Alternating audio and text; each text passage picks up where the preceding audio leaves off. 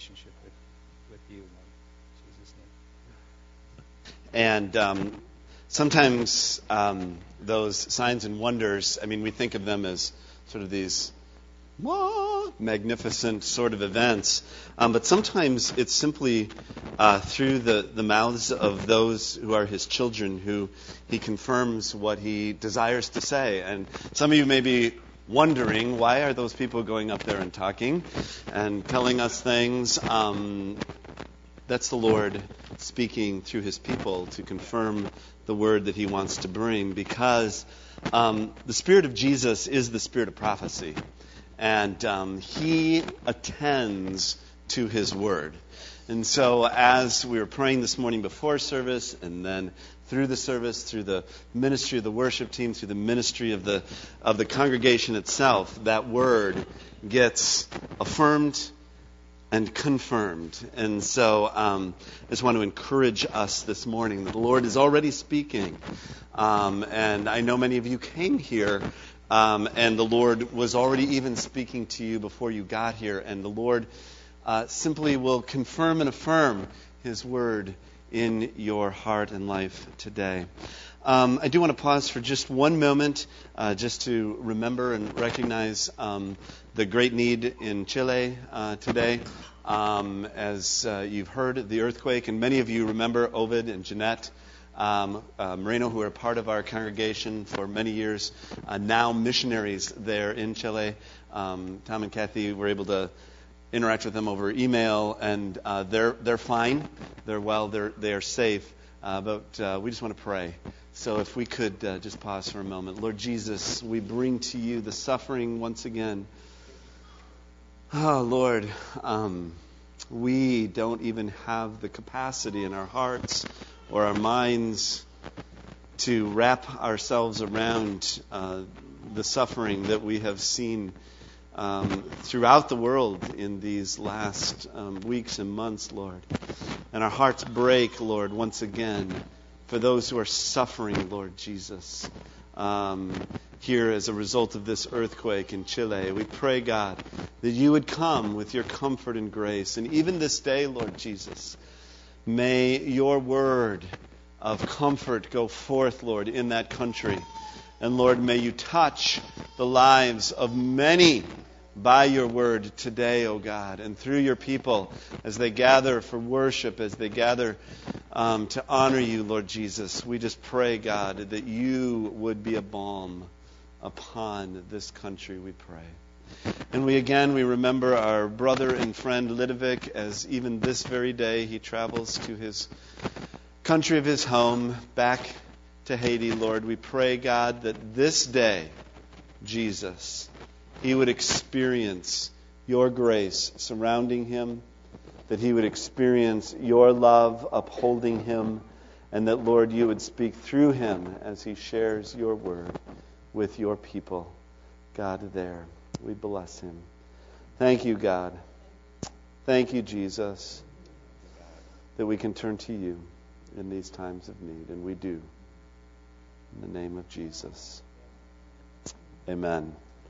Amen. Well, again, thank you all for your prayers um, this week. And uh, I have passed, as Andrew shared, a very, significant gate in this journey that I have been on for some time. And uh, I now have some final revisions on my dissertation, which will be accomplished, must be accomplished by April 1st.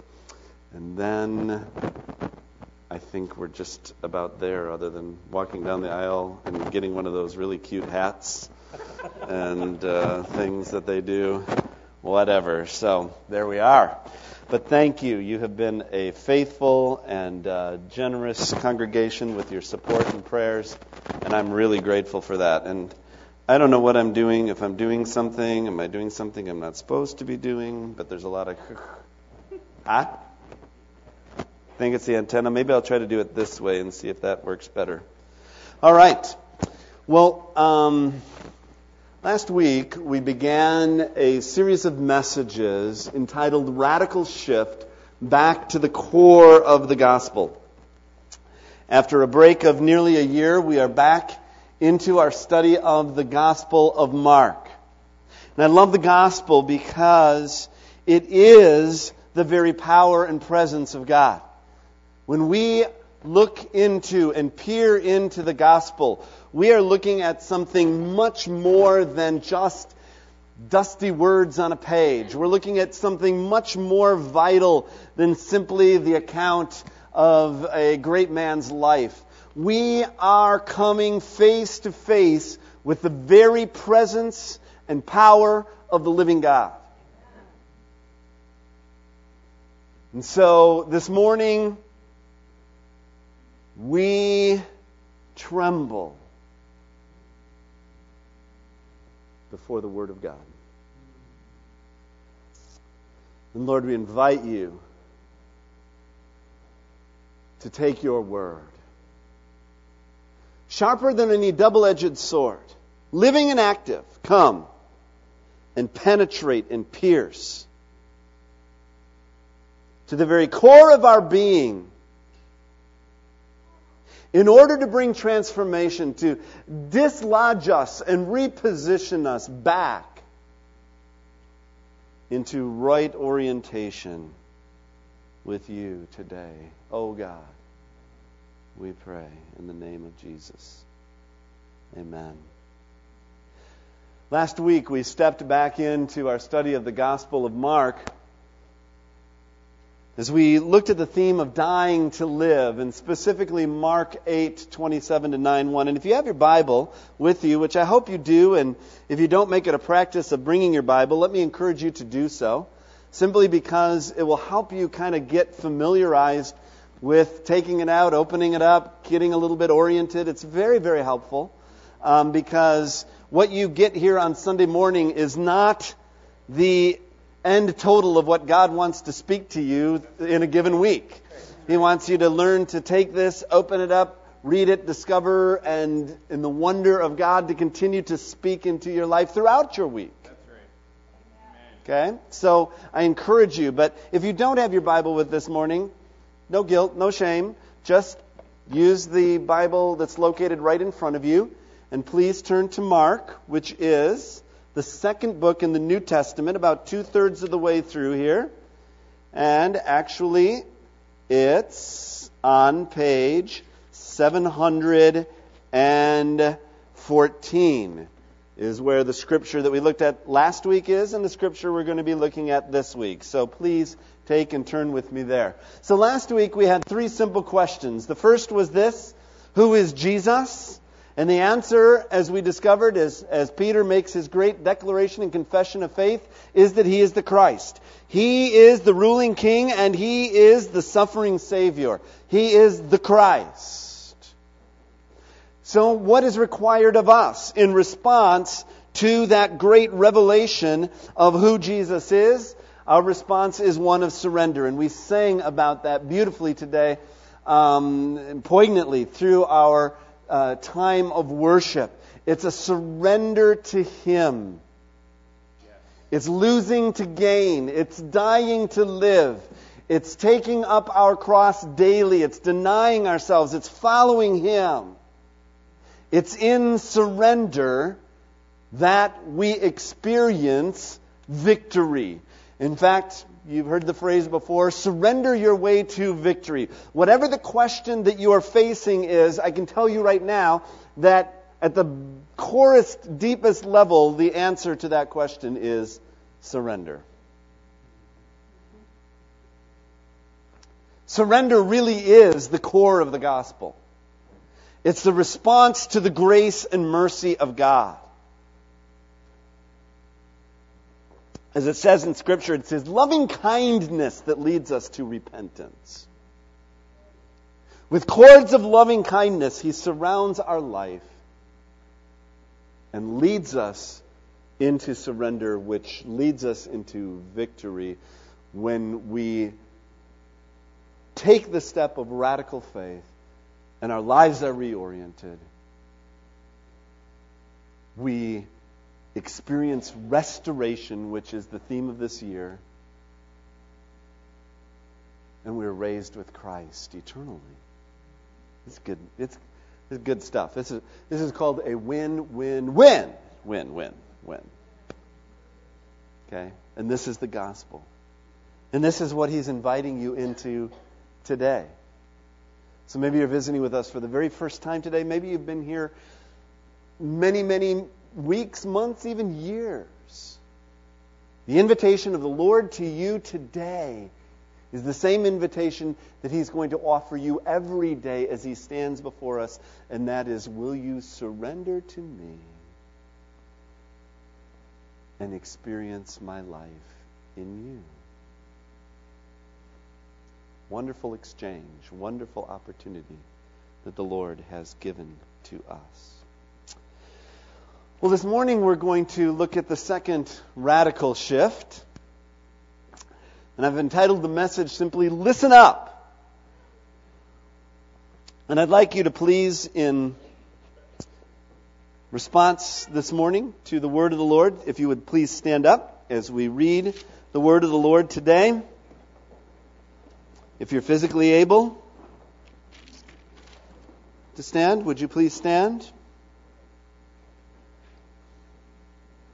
And our scripture this morning is Mark chapter 9, verses 2 to 13. After six days, Jesus took Peter, James, and John with him. Love that. And led them up a high mountain where they were all alone. There he was transfigured, literally metamorphosized before them. It's the Greek word from his clothes became dazzling white, whiter than anyone in the world could bleach them, and there appeared before them Elijah and Moses, who were talking with Jesus. And Peter said to Jesus, Rabbi, it is good for us to be here. Let us put up three shelters one for you, one for Moses, and one for Elijah. And then there's this parenthetical remark he didn't know what to say. They were so frightened. Don't you love how just honest and real Scripture is? I mean, it's.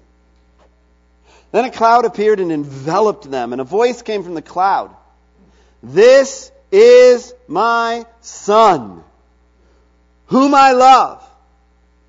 Listen to him. Suddenly, when they looked around, they no longer saw anyone with them except Jesus. As they were coming down the mountain, Jesus gave them orders not to tell anyone what they had seen until the Son of Man had risen from the dead. And they kept the matter to themselves, discussing what rising from the dead meant. And they asked him, Why do the teachers of the law say that Elijah must come first? And Jesus replied, To be sure, Elijah does come first and restores all things. Why then is it written that the Son of Man must suffer much and be rejected? But I tell you, Elijah has come, and they have done to him everything they wished, just as it is written about him. May the Lord bless his word, and you may be seated this morning. Thank you. All right, before I kind of get into the um, teaching portion of the message, I just want to kind of unpack this for you for a moment. This may be a familiar scripture to many of you. It's one of the more well known um, scriptures that, uh, that people have heard about, even if they've maybe even never read the Bible. They've heard about Jesus and his transfiguration. Let's just talk about this for a moment here this morning.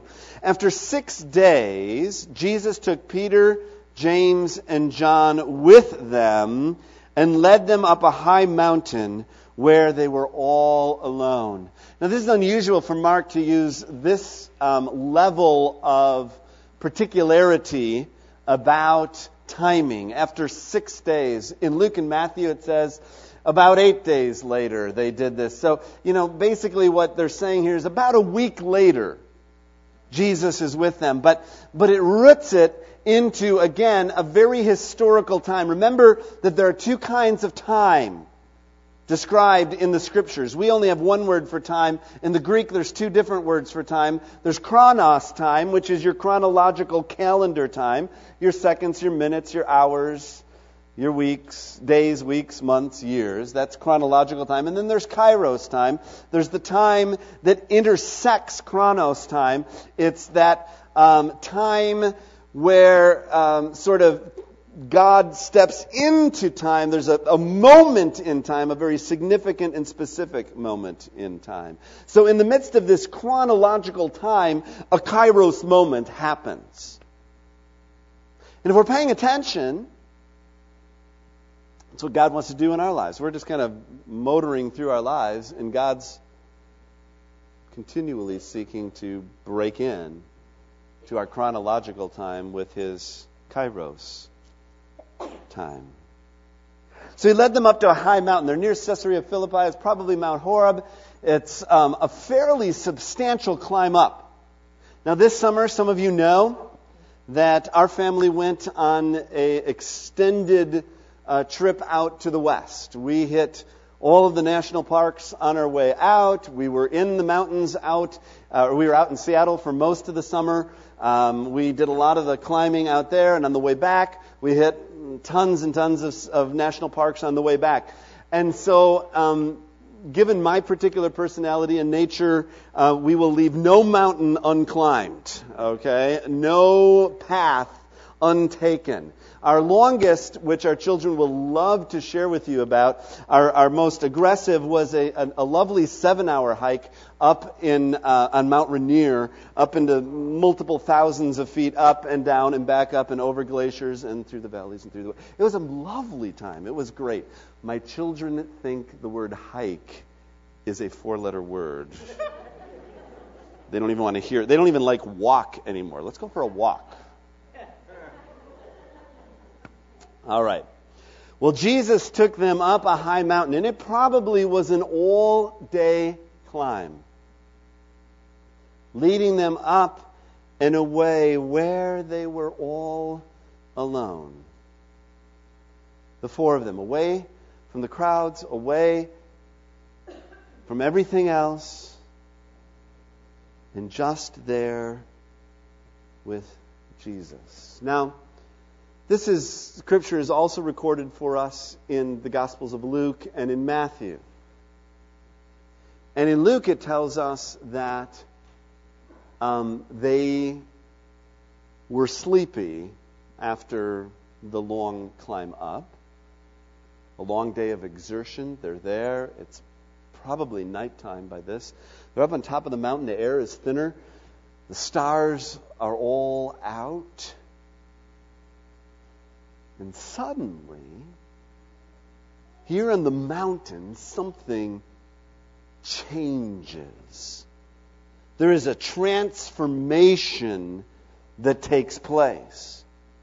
It says, There he was transfigured before them. What literally happens here is that the veil is suddenly removed between Jesus' natural reality as a human man and the supernatural reality of who he is as the Son of God. Remember, this is the mystery of the incarnation. He is 100% God, 100% man. Here he is as a man. He walks up the mountain with them as a man. Now he's there and suddenly his true nature and reality is revealed to them and it is literally mind blowing.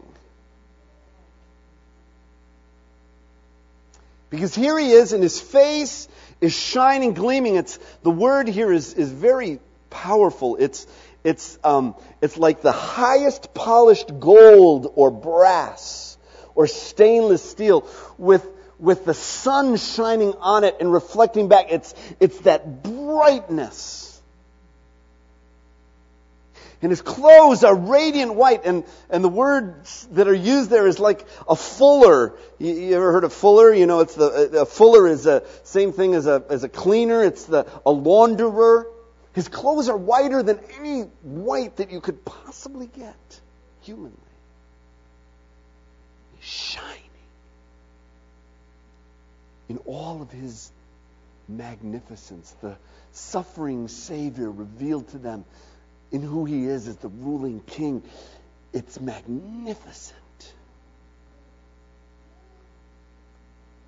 And there appeared before them Elijah and Moses, who were talking with Jesus. And in the other parallel passage, it says they were talking about his departure from Jerusalem.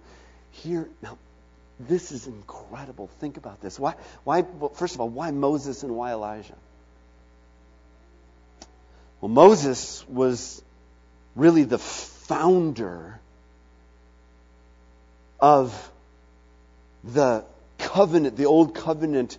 I mean, there was Abraham, of course, but Moses received the Ten Commandments. He was the one who sort of established the nation of Israel as who they were, bringing them in the Exodus out of captivity and towards the promised land.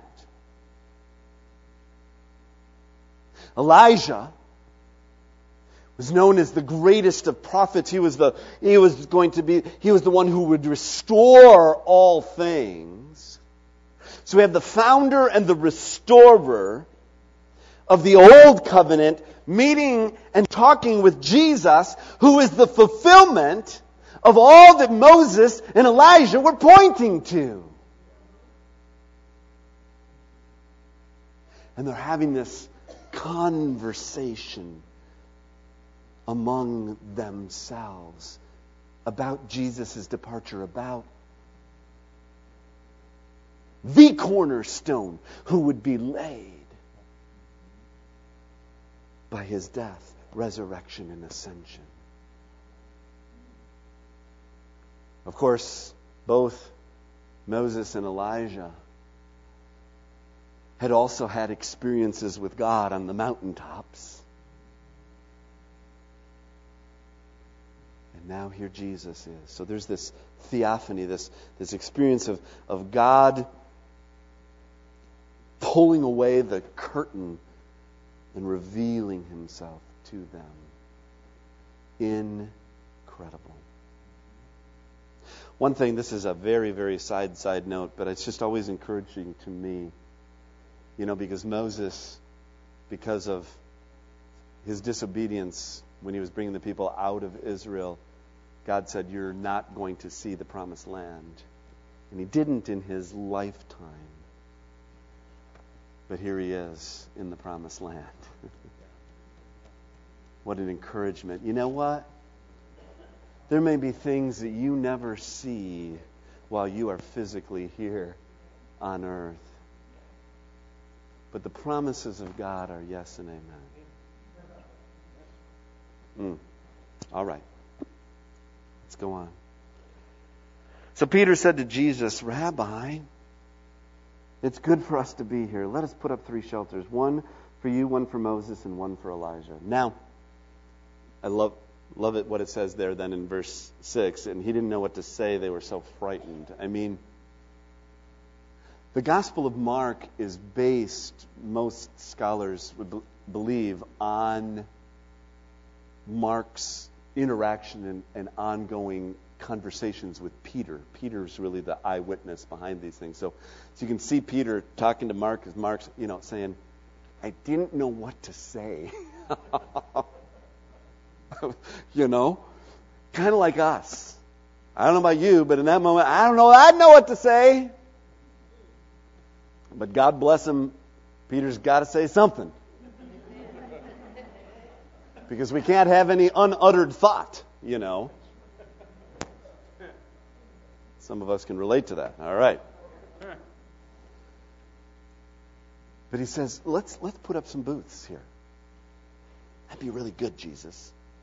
One for you, one for Elijah, one for Moses. Now, those booths, those shelters, are the same shelters for the Feast of Tabernacles, which is looking forward to the. So, so, so Peter is really He's really connecting back into tradition here.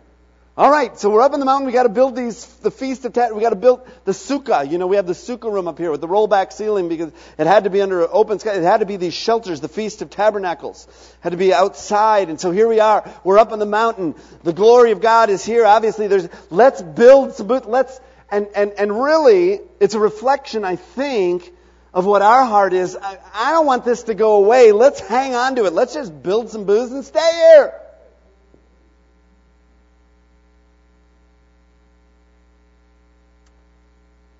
You and me are the same as Peter. We get easily hooked in to two things tradition and triumphalism.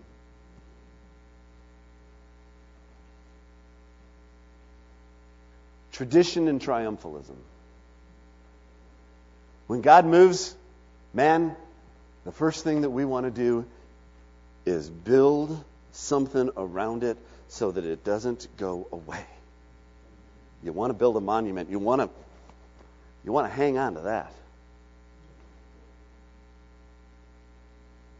It's been said the the greatest um, resistance to what God wants to do now comes from those who've known what God has done back then. There's always that tension. And there's always the temptation to triumphalism. Well, we've arrived now. Here we are! Woo! City of St. Paul, here we are! We've arrived!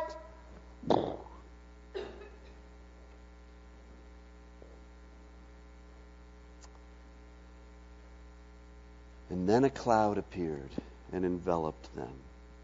I just, I'm really captivated by that word enveloped. I, I, you know, I, am a word guy. I just, but I think of that, just that picture of here comes the cloud, and the cloud.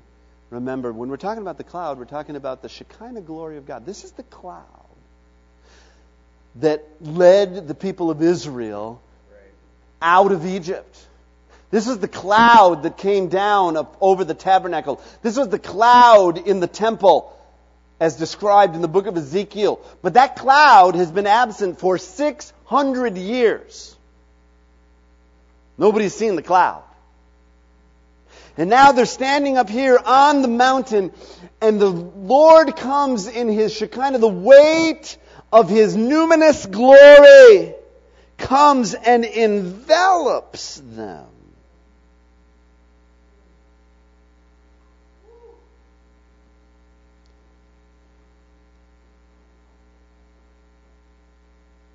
Hmm.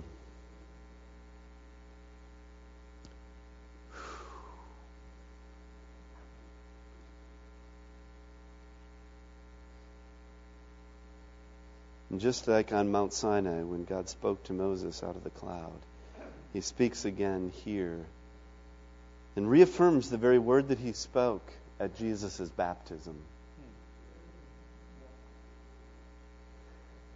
And says, This is my beloved Son. This is my Son, whom I love. Listen to him. See, we are right at an extremely um, critical moment in the gospel and in the in the journey of Jesus towards Jerusalem, in the journey of the disciples into the reality of who Jesus truly is. And listen to this very carefully. When God speaks to you most clearly, it usually means that you are going to go through such a difficult ex- experience that you will need to be absolutely certain that God has spoken to you. And it will give you the power to endure the test. And this clarity of God speaking often comes at very significant transitional moments in your life. Did you hear that? I'm going to say it one more time. When God speaks to you most clearly, it usually means that you are going to go through such a difficult experience that you are going to need to be absolutely certain that God has indeed spoken to you. Isaiah 50, 10 and 11. You can just reference that somewhere, put that over your. Go back and read that sometime. I'm not going to read it right now. Isaiah 50. When you are in the dark, walking through the dark. Don't light your own torch. but wait on God. Submit to Him. Let me just use this phrase. I've used this many times in the past, but let me say it again. When you are in the dark, do not forget what God has revealed to you in the light. And the disciples were going to need this. They were going to need it as they were walking into and Jesus needed it. This is the reaffirmation of God to his son. This is my son whom I love. Listen to him. Okay? Is this are, are you are you experiencing this this morning? Are you starting to mm. Okay, this is very, very significant. All right. And I love, okay, I keep saying that. I'm sorry. I'm so repetitive here. I love this. I love it. I bet I do. I just, I just it, every time I read it, I just get recaptivated again. Suddenly, when they looked around, they no longer saw anyone with them except Jesus. Don't you just love that? Everything else was, there was nothing except Jesus. And, and how about for you? Let me ask you a question. When everything else is gone, and everything else and all of the, all of the whip-de-whoop is gone, and all of the, you know, the cloud is lifted, When you come out of a Sunday morning experience where you've met with God and you go back out, and come back down off the mountain and there's nobody with you except Jesus. Is he still enough?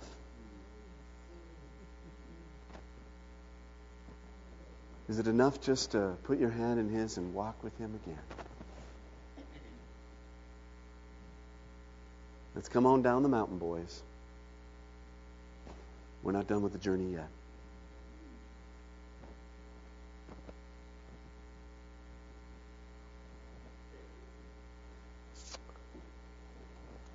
Was no one, they didn't see anyone with them except Jesus. As they were coming down the mountain, Jesus gave them orders don't tell anyone what they'd seen until the Son of Man had risen from the dead. Then you can tell them about this. Because that's when the reality of what you're just getting a foretaste of is going to be the fullness of it. They kept the matters themselves, discussing what rising from the dead meant. We'll talk about that in a moment. They asked him, Why did the teachers of the law say Elijah must come first? Elijah does come first, restores all things. Why it is then written that the Son of Man must suffer, must be rejected. But I tell you, Elijah has come. And in the parallel, again, scriptures, Matthew and Luke, make it very clear that they understood here that Jesus is talking now about John the Baptist. They have done to him everything they wish, just as it was written about him. So Elijah, John the Baptist, in that prophetic tradition, has come in the spirit of Elijah to prepare the way for the Messiah, Jesus the Christ, who has come.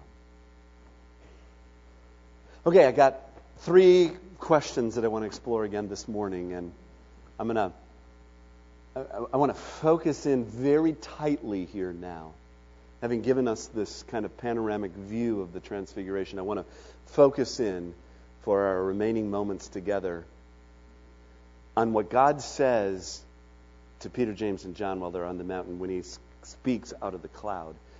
Because I think it's a word in season for us to hear right now, and it's a significant shift that he wants to make in us. And that has to do with listen to him listen up. So, the first question I want to ask is simply this What prevents us from hearing God's voice? Why don't we hear God's voice? If God is speaking, which He is, why is it that we don't hear Him? What prevents us from hearing God's voice? And in the passage that we're looking at, in, in, in very tight proximity around that passage, I think there's some very specific and significant things that we can discover here in answer to that question. The first one is this misconceptions. Misconceptions we have about God, about His purposes, about what He plans to do. you, this was in the passage from last week, but leads right into the passage this morning. Jesus, the He there is Jesus. Jesus spoke plainly about this, and Peter took him aside and began to rebuke him. But when Jesus turned and looked at, his, looked at his disciples, remember we looked at that, it was not just Peter, he was just the spokesman for the whole group. He rebuked Peter, Get behind me, Satan. You do not have in mind the things of God, but the things of man. Part of it is that we have misperceptions, again, about who God is and what He is doing. And those prevent us, it becomes difficult for us to hear from God. I'm going to talk about this in my class on Sunday evenings a little bit when we talk about Peter and the transformation that happens for him when he meets with Cornelius and he has the vision of the, you know, of the. Uh, the banner, whatever, coming down, the sheep coming down with the animals and kill and eat. And, you know, but Peter has a very clear understanding of who God is and how he is to work. And so when God speaks, it goes through a distorted lens. And we all have distorted lenses in us that misperceive and misconceive what God is saying. A second is sleepiness and distractions. Uh, Peter and his companions, Luke 9, were very sleepy, sleepy. But I love this. But when they came, became fully awake, they saw his glory and the two men standing with him. A lot of it is a spiritual slumber within us. Caused by distractions, caused by weariness, caused by, you know, there's all kinds of things. Each of these I could preach, you know, and I, I can't preach an entire series this morning. I just want to give you the I want you to give give you these for you to consider and for you to dig into and pray into. Okay? I don't have to give it all to you. The Spirit of God will give it to you as you pay attention.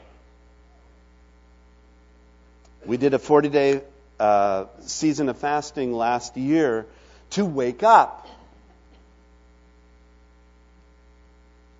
Because a lot of us are asleep, sedated.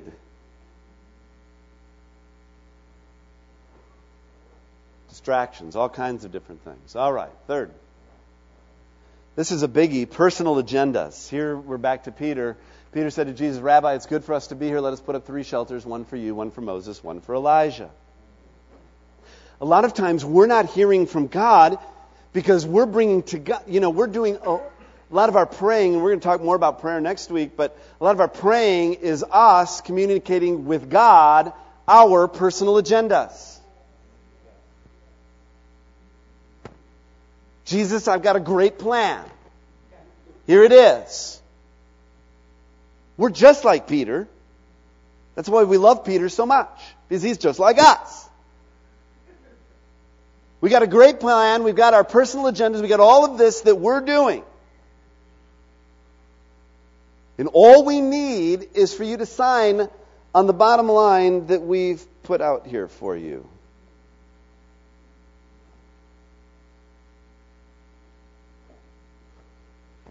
It gets in the way of our hearing God. Fear. When the disciples heard this, Matthew tells us they fell face down to the ground, terrified. But Jesus came up and touched them. Get up, he said, don't be afraid. I shared this before, I'll mention it again. You know, there's 365 times in the scripture that it says, Fear not. Don't be afraid. What it literally means is this I understand that you're afraid, but don't run, because what I have to say to you is for your good and for your blessing. So don't, don't react to your fear. Sometimes we don't hear from God because we're so afraid. What is He going to say to us? What is He saying to us? What has He said to us? You can't really mean that. You want what? La la la la la la la la la la la. I can't hear you. Because we're afraid. Ignorance.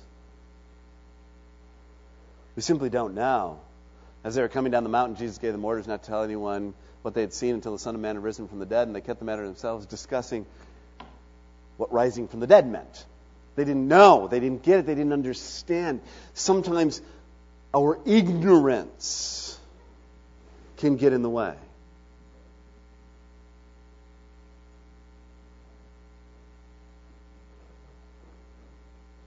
Hmm.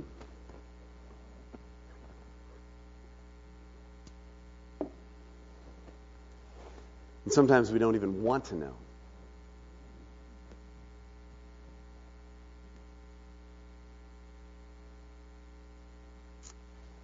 We don't know and we don't care. And we don't care what we don't know.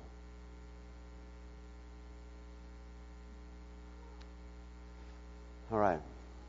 Those are five things which prevent us. And there's more that we could talk about. I just wanted to root it directly in our passage this morning. So, misconceptions, distractions, personal agendas, fear, and ignorance. So, here's another significant question then How do I know that it's God's voice?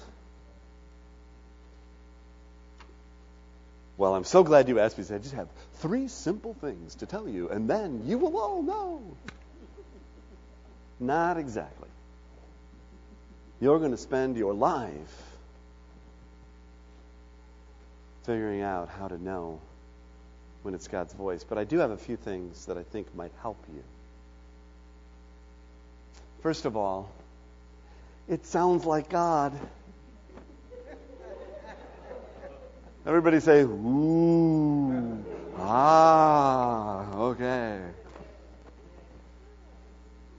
It sounds like God. One of the things that I've discovered is that God's voice really does have a different tone and timbre than my own voice. And it certainly has a different tone and timbre than the voice of the enemy. God's voice is very consistent. It's very constant. God doesn't nag or whine he doesn't manipulate. That's not God's voice. He doesn't condemn. Convicts, oh yeah. But he doesn't condemn. God's voice is just, um, as, as you as you look in Scripture, just spend some time in the Gospels just listening. Sometimes even read out loud if you can. I mean, it'll come through your own vocal cords, but just kind of listen to how Jesus interacts with people.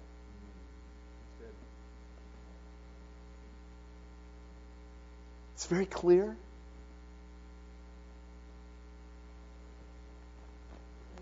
Isaiah, for my thoughts are not your thoughts, neither are your ways my ways, declares the Lord. As the heavens are higher than the earth, so are my ways higher than your ways, and my thoughts than your thoughts. His frequently he just he just looks at stuff differently than I do. And it usually seems to be sort of inside out of the way it's I don't even know how to uh, uh, all I can speak here is in fluid intuitive, all right? Which may or may not be helpful to you, but there's just some way in which, you know, I'm looking at something and I'm seeing it from this way, and God's looking at it from seemingly a whole different perspective. And when I start to reorient around to His perspective, it's like, oh, I see something totally different that I didn't see before. Anybody else ever have that? Okay, I'm not explaining it real well, but do you have that experience? Anybody relate to this? Okay. Well, that's good. I'm glad you can follow me, at least that far. But it just sounds, and it, and it yeah. All right. Again, I could spend a lot of time with all of these, which we don't have this morning. It brings revelation of Jesus. It always brings revelation of Jesus. God's voice is always about, and the Spirit of God is always spotlighting Jesus, always trying to help us see Him more clearly. There's a great story in Acts chapter um, 8 about Philip and the Ethiopian eunuch, and I'm not going to take time to read the whole story, but you know, Philip is in the midst, and, and this is part of hearing God. You know, Philip's in the midst of a revival in Samaria, and God takes him out of revival and sticks him on a desert road. What's that about, Jesus? Don't you see what's happening? We're having great meetings here. Shut them down. I got something else I'm doing. With the Ethiopian eunuch, as we know, opens up a whole new region of the world. And Philip's obedience. All right, so Philip ran up to the chariot. He sees this guy, this very, you know, significant government official, and heard the man reading Isaiah the prophet. Philip asked a great question. Do you understand what you're reading? Well, how can he? He said, unless someone explains it to me. So he invited Philip to come in and sit next to him, and the eunuch was reading this passage of Scripture. Surprise. He was led like a sheep to the slaughter, and as a lamb before a shearer is silent, so he did not open his mouth. In his humiliation, he was deprived of justice. Who can speak of his descendants? For his life was taken from the earth. And the eunuch asked Philip, Tell me, please, who is the prophet talking about? Himself or someone else? And Philip began with that very passage of Scripture and told him the good news about Jesus. Here comes this intersection between Philip, the Ethiopian eunuch, the Word of God, and the Spirit of God. And something opens up. So we need to listen to Scripture. We need to interact with Scripture. We need to and here's another piece that's very important. And David, would you come on up? I need the uh, mic. We also need to listen to our lives. God often speaks to us like he did throughout the scripture, like Jeremiah in the potter's house. He speaks to us through the sort of the ordinary, quote unquote, ordinary moments in our lives where he just comes and again, in the middle of chronological time, suddenly he's speaking to us. We need to learn to pay attention. God, what are you saying in my life right here, right now? After the message last week, and I was sharing about surrender, uh, David Sandquist sent me an, a great email. He found the comic for me, by the way, the one I was describing. That was great. Thank you, David. Um, but he also um, shared with me a great story from his life that the Lord brought back to his mind in response to the message from last week. And I think it's a wonderful illustration of what we're talking about this morning about listening to God and surrender. And so he's got about five minutes to uh, share this. Thank you, David.